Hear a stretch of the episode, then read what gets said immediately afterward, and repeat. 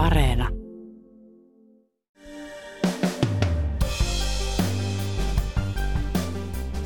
Yhdysvaltain presidentti Joe Biden piti maaliskuun alussa merkittävän puheen kansakunnan tilasta. Median ja maailman katse keskittyi osioon, jossa puhuttiin Venäjästä ja Ukrainasta. Vähälle huomiolle jäi Bidenin puheen toiseksi tärkein osio. Biden julisti tehtaiden paluuta Yhdysvaltoihin – Yleen Yhdysvaltain kirjeenvaihtaja Iida Tikka lähti autioituneeseen tehdaskaupunkiin selvittämään, mitä tehtaiden paluu tarkoittaa. Tänään on torstai 10. maaliskuuta. Kuuntelet Ylen uutispodcastia. Minä olen Heikki Valkama.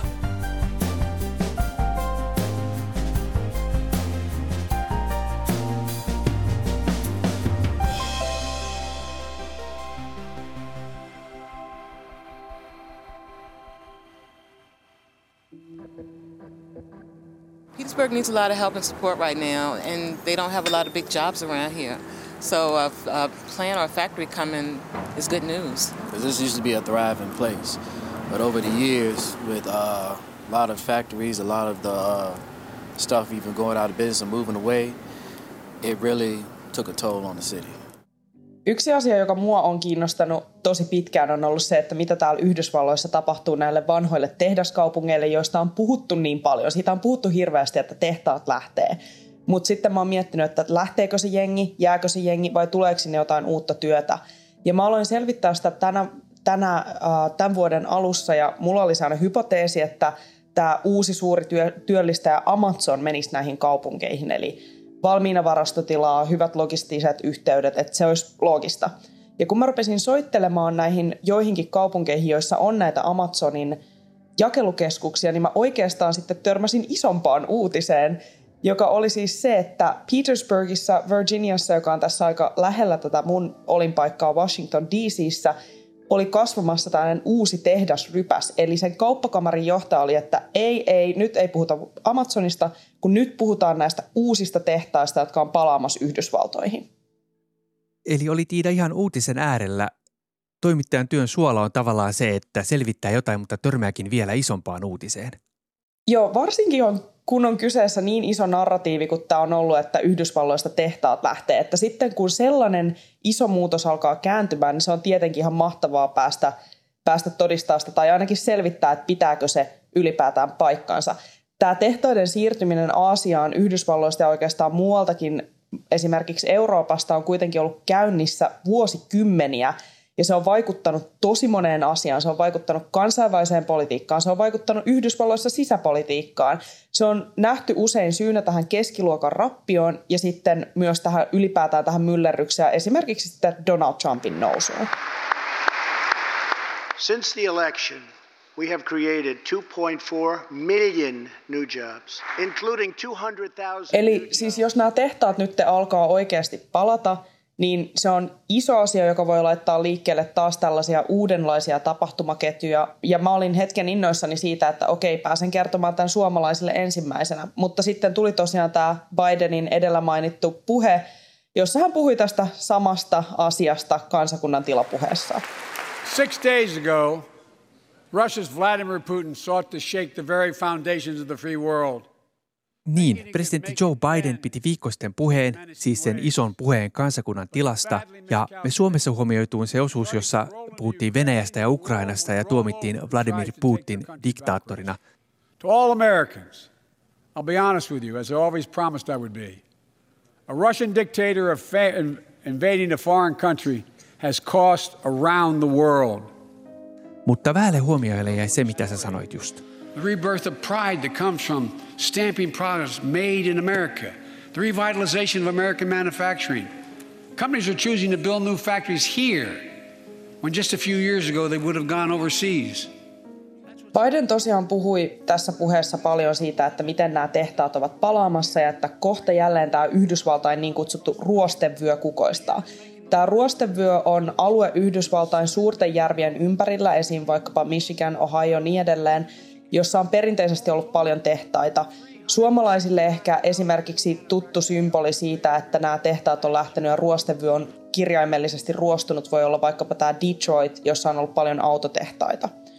Bidenin mukaan kuitenkin nyt tässä olisi tapahtumassa tämä käänne ja tehtaat palaavat ja niin edelleen ja niin edelleen. Hän oli kutsunut jopa tuonne puheen yleisöön näiden yritysten toimitusjohtajia, jotka ovat tuomassa näitä palauttamassa tehtaita parhaillaan Yhdysvaltoihin. Ja tälle tehtaiden paluulle on useita eri syitä. Yksi liittyy siihen, että miten suurvaltojen kiristyvät suhteet on vaikuttanut esimerkiksi huoliin siitä, että onko, onko investoinnit, onko sijoitukset turvassa. Toinen on sitten koronapandemia ja sitten kolmas on ylipäätään laajempi muutos siinä, että miten yritystoimintaa on ajateltu. Lisäksi tämä on vielä ollut käynnissä aika monella, että Biden ei ole ensimmäinen presidentti, joka haluaisi, että näin tapahtuu, vaan tätä on yrittänyt useampi presidentin hallinto erilaisella, erilaisella politiikalla. Bidenin hallinto on esimerkiksi keskittynyt juurikin lääketuotannon paluuseen Yhdysvaltoihin ja antanut siihen tukeaan. Ja Petersburgin tehdas on itse asiassa juuri tästä erinomainen esimerkki. Iida Tikka löysi täydellisen esimerkin tehdaskaupungista, joka oli muuttunut lähes aavekaupungiksi tämä Petersburgin kaupunki, jossa käytiin, niin oli kyllä aika, aika karua katsottavaa. Siis todella vanha tehdaskaupunki, jossa on ollut tehtaita joskus 1800-luvulla ennenkin. Ja tota, nyt se on sitten sellainen eh, todella autioitunut kaupunki, jossa on paljon, paljon umpeen laudattuja ikkunoita ja tyhjiä hotelleja ja kaikkea tällaista. Puut kasvaa ikkunoista ulos ja niin edelleen. Ja itse asiassa se kaupunki on niin karun näköinen, että sitä on käytetty, kun on kuvattu tota Walking Dead zombisarjaa. Eli, ja mä uskon, että sitä ei ole tarvinnut hirveästi lavastaa, että se on tähän sarjaan sopinut. So what is so this? this? is the face of. Okay. So what is this plant for? What will be built here? Um, vials and pre-filled syringes, all injectables. So we're making injectables here. Okay, and why why are you building this plant right here? Tämä Petersburgin tehdas on tosiaan hyvä esimerkki tästä tehtaiden paluusta, koska siellä tullaan valmistamaan injektiopulloja, joka oli mulle vieras termi ennen kuin mä menin tuonne tehtaalle, mutta ilmeisesti siis puteli, johon laitetaan lääkeainetta. Uh, mutta siis se, minkä takia tämä on todella kiinnostavaa, on se, että se kertoo siitä, että kuinka iso prosessi se on, kun tehtaat yritetään palauttaa Yhdysvaltoihin. Jos nimittäin ensin ei siirry ne tehtaat, jotka esimerkiksi valmistaa näitä pikkuputeleita, joihin lääkeainetta voidaan laittaa, niin ne lääkeainetehtaat ei voi ennen sitä siirtyä takaisin Yhdysvaltoihin.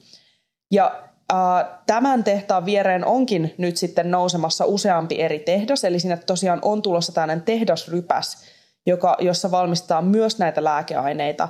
Ja tämä rypäs on saanut aika paljon rahoitusta valtiolta. Yes, it's a bigger trend and I think it, it it really was highlighted from COVID. When COVID happened, we couldn't get things because everything was offshore.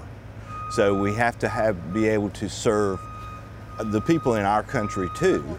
But you know, it's and we try to get as much stuff as we can from the US. Ja miksi juuri nämä lääketehtaat kiinnostaa, niin Pandemian aikana Yhdysvallat heräsi vihdoin siihen, että Kiinassa valmistetaan ihan huolestuttavan iso osa Yhdysvaltojen tarvimista lääkeaineista. Esimerkiksi kun mä selvitin tätä asiaa, niin törmäsin jopa niin isoon lukuun, että kauppaministeriön muutaman vuoden takaisessa tutkimuksessa olisi sanottu, että esimerkiksi 97 prosenttia antibiooteista tulee Kiinasta, joka siis kuulostaa ihan villiltä luvulta. Ja sehän käytännössä siis tarkoittaisi sitä, että jos Kiina niin päättäisi, niin Yhdysvalloissa täällä jengi kuolisi siihen, että ne on astuneet ruosteiseen naulaan eikä saa antibiootteja.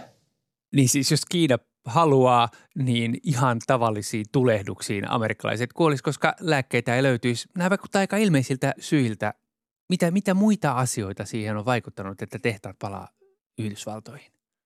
Ne on hyvin ilmeisiä syitä, mutta ne ei ole itse asiassa ainoita syitä. Eli tässä on paljon, paljon muita tekijöitä taustalla, jotka on saaneet tehtaat harkitsemaan tätä paluuta. Ja yksi toinenkin syy liittyy pandemiaan ja se on tämä logistiikka. Ongelmana on konttipula.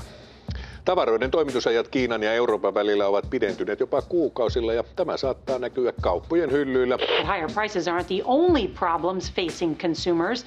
Bare shelves are another problem. Eli nämä viime kuukausien logistiset ongelmat on vaikuttanut paljon. Näillä siis jos muistetaan kaikki nämä rahtilaivat, jotka on ollut jumissa eri paikoissa ja ei ole, rahtiliikenne ei ole oikein kulkenut. Ja nyt sitten ihan äskettäinhän totta kai myös tämä Ukrainan sota, Ukrainassa käytävä sota ja on vaikuttanut siihen, että miten logistisia ketjuja järjestetään sille, että kierretään vaikkapa Venäjä. Eli tässä on nähty se, että tällaiset nopeasti muuttuvat tilanteet voi vaikuttaa hyvin paljon logistiikkaan ja nämä yritykset on heränneet siihen, että mitä pidempi ketju logistisesti, niin sen haavoittuvaisempi se on. Eli jos pitää ensin mennä yhdeltä tehtaalta toiselle tehtaa sen putelin kanssa, sit sieltä takaisin markkinoille ja niin edelleen, niin että jos ne olisi lähempänä markkinoita, niin nopeammin pääsee myös markkinoille ja Yhdysvallathan on nimenomaan se valtava, valtava markkina. Kun haastattelin tästä tällaista paikallista tehdastuotannon konsulttifirmaa, joka on siis globaali konsulttifirma, niin he sanoivat, että valtaosa asiakkaista Yhdysvalloissa on jo aloittanut osittain tämän tuotannon palauttamisen tai harkitsee sitä tällä hetkellä. Ja nimenomaan tämä logistiikka on se kaikista isoin syy. Mutta sitten siinä on toinenkin syy taustalla, joka on se, että tämä palkkaero, palkkaerot Aasiassa ja Yhdysvalloissa ovat kaventuneet, kun Kiinassa on palkat nousseet – ja sitten toisaalta Yhdysvalloissa palkkanousu on hidastunut. Eli tavallaan se tehtaiden siirtämisestä, siirtämisestä saatava etu on kaventunut. Ja se kapea, kapea voitto, joka siitä saadaan, niin ei enää nyt tällä hetkellä ole enää monien yritysten mielestä se ristin väärti, varsinkin kun nämä yritykset silmäilee sitä, että miten tämä geopoliittinen tilanne vaikuttaa riskeihin ja kauppakiistat Kiinan kanssa on lisännyt koko aika lisää arvaamattomuutta ja ennestään jo ennen kaikkea tätä kauppakiista-asiaa niin oli jo, oli jo tavallaan yritysten huoli näistä patenttivarkauksista ja piraattituotteista, kun tehtaat on Kiinassa. Eli todella monta syytä. Niin me on puhuttu jo vuosikymmeniä tehtaiden siirtymisestä Aasiaan. Voiko sanoa, että yhtäkkiä meillä on käsissämme jonkinnäköinen käänteinen globalisaatio? Mä olisin vielä vähän varovainen siitä, että tässä ollaan niin alkuaskelilla, mutta tavallaan kyllä joo, sillä tässä on selkeästi tapahtunut sellainen laajempi ajattelun muutos, jossa yritykset painottavat nyt enemmän, niin kuin, enemmän riskejä sen sijaan, että painottaisi sitä, että missä on kaikista halvinta. Että nyt ajatellaan tosi paljon enemmän sitä, että miten pystyy takaamaan sen tuotannon jatkuvuuden ja sellaisen kestävän ketjun. Ja pidemmällä aikavälillä tämä on tosi järkevää ajattelua, koska esimerkiksi ilmastonmuutos lisää paljon riskiä myös yritykselle ja ei, ei, esim, ei vaikka haluta, että rahtilaiva uppoo jossain myrskyssä ja niin edelleen. Eli tämä on tavallaan tästä aika tulevaisuusvetoista ajattelua just nyt. Monet suomalaisyhtiöt ovat kertoneet keskeyttävänsä Venäjän toiminnot. Hartwall lopetti markkinointiyhteistyön Helsinki Areenan kanssa Venäjän hyökkäyksen vuoksi. Areena on osin venäläisten omistama. Metsäyhtiö Stura Enso ilmoitti pysäyttävänsä kaiken toimintansa Venäjällä ja metsäkoneyhtiö Ponsse keskeyttää viennin Venäjälle ja Valko-Venäjälle. Nyt esimerkiksi Venäjän hyökkäys Ukraina on saanut suomalaisia yrityksiä siirtymään pois Venäjältä. Yhtenä esimerkkinä Nokian renkaat – kun tehtaat aikanaan lähtivät, ne lähtivät halvan ja osaavan työvoiman vuoksi. Mutta onnistuuko tehtaiden paluu? Onko nämä matalan tuottavuuden haalarityöpaikat tarpeeksi haluttuja niin, että huonolla palkalla tehtaan tuotantolinjalle riittää halukkaita tulijoita? Tuosta pitää nyt heti ensin korjata yksi vähän sellainen stereotyyppinen, ehkä vanha mielikuva, joka ei enää niinkään pidä paikkaansa, ei täällä Yhdysvalloissa eikä niin kuin sanoisin Suomessakaan. Eli nämä ei ole välttämättä, nämä, nämä työpaikat, joita on näillä tehtailla, niin ei ole todellakaan mitään sellaista, että seistään tuotantohinnalla ja väännetään yhtä mutteria, vaan nämä on tällaista korkean osaamisen, todella teknistä taitoa vaativia työpaikkoja, joissa tehdään todella niin kuin, tavallaan paljon koneiden kanssa, että siinä on iso osa on automatisoitu, mutta siinä pitää olla taitotaso käsitellä tällaisia tosi korkean, korkean tekniikan koneita ja niin edelleen – Eli ei mitään tuotantolinjalla kökkimistä todellakaan. Ja itse asiassa täällä nimenomaan tämä osa myös puhuttaa tässä, kun tehtaat yrittää palata tänne. Eli yksi, mistä, mistä on, on tavallaan mainitaan aina, on se työvoimapula ja se tarpeeksi korkeasti koulutetun työvoiman pula, joka aiheuttaa sen, että tehtaat, tehtailla on hankaluuksia löytää, kaikki, löytää ihmisiä, joilla olisi tavallaan itse asiassa tarpeeksi kova ammattitaito näille tehtaille, vaik- ja palkatkin olisi kyllä hyvät täällä Yhdysvalloissa tämä johtuu osittain siitä, että nimenomaan tämä imago-ongelma, joka on ollut haalarityöpaikoilla jonkin aikaa ja erityisesti ammattikorkeakoulutuksella, niin on johtanut siihen, että on suosittu tosi paljon tällaista nelivuotista yliopistokoulutusta sen sijaan, että oltaisiin menty tällaiseen kaksi, kaksivuotiseen ammattikorkeakoulutyyppisempään. Tämäkin on kiinnostavaa, että tähänkin Biden on yrittänyt kehittää korjausta sillä, että olisi yrittänyt puskea läpi tällaista ilmaista kaksivuotisen, kaksivuotista lukion jälkeistä koulutusta, mutta se tosiaan tyssäsi, eli Biden ei nyt tätä työvoimapulaa siinä mielessä päässyt ratkaisemaan.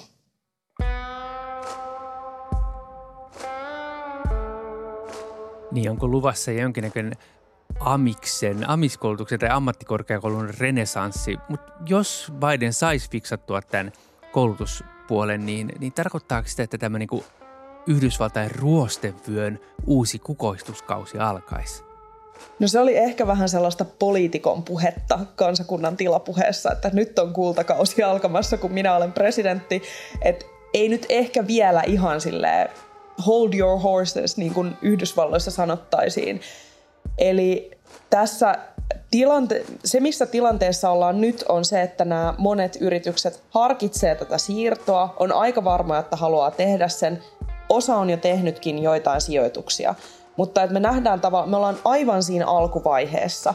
Ja tämä, kuten tosiaan näistä injektiopulloista ja lääkeaineiden valmistumisesta, valmistamisesta voidaan päätellä, niin tämä on aika pitkä prosessi. Eli ensin pitää tehdä se päätös siitä sijoituksen siirtämisestä, sitten pitää siirtää ne tehtaat. Osa päätyy itse asiassa lopulta eh, Yhdysvaltojen sijaan Meksikoon tai Kanadaan kululaskelmien takia. Ja sitten kun vielä ollaan siirretty ne tehtaat, menee jonkin aikaa ennen kuin siellä on tuotantoa. Ja si- silloinkin siinä tuotannossa on tavallaan osa, osa tuotannosta automatisoitu, eli työpaikkoja ei tule todellakaan takaisin loppupeleissä ihan niin paljon kuin niitä on sitten lähtenyt. Mutta se on kieltämättä totta, että sitten, sitten kun, jos tämä muutos todella kääntyy esimerkiksi tämän, nyt tämän vuosikymmenen aikana, niin ollaan oikeasti aika isojen muutoksien äärellä, jotka tulee vaikuttamaan myös Suomeen hirvittävästi, koska Yhdysvallat on ollut se vapaan kaupan puolustaja – ja jos mä oikein lähtisin spekuloimaan, niin se on kiinnostavaa, että miten Yhdysvaltojen politiikka muuttuu sitten, jos suuri osa tuotannosta on jälleen kotimaassa. Hyvä Yhdysvalloille, mahdollisesti huono Suomelle. Jututit siellä Petersburgissa ihmisiä, jotka oli optimistisia ja toivoivat, että elämä palaa kaupunkiin viimeinkin, kun tehtäjäkin tulee. Pelastuuko nämä syrjäseudut sillä, että sinne saadaan nyt nämä lääketehtaat ja muut tehtaat palaamaan? kyllä mä sydämeni pohjasta toivon, että tälle kaupungille tulisi uusi kukoistuskausi, mutta mä vähän epäilen, että liittä, riittääkö tämä yksi lääkery, lääketehdasrypäs, sillä sinne kaupunkiin kyllä varmasti tarvittaisiin vähän enemmän kuin se muutama sata työpaikkaa, että se siitä virkoaisi. Ylen Yhdysvaltain kirjeenvaihtaja Iida Tikka, me odotamme, että seuraat Yhdysvaltain kehitystä ja pyydämme varmasti sinut jatkossakin moneen kertaan vieraaksi tähän podcastiin. Kiitos kun olit mukana. Kiitos.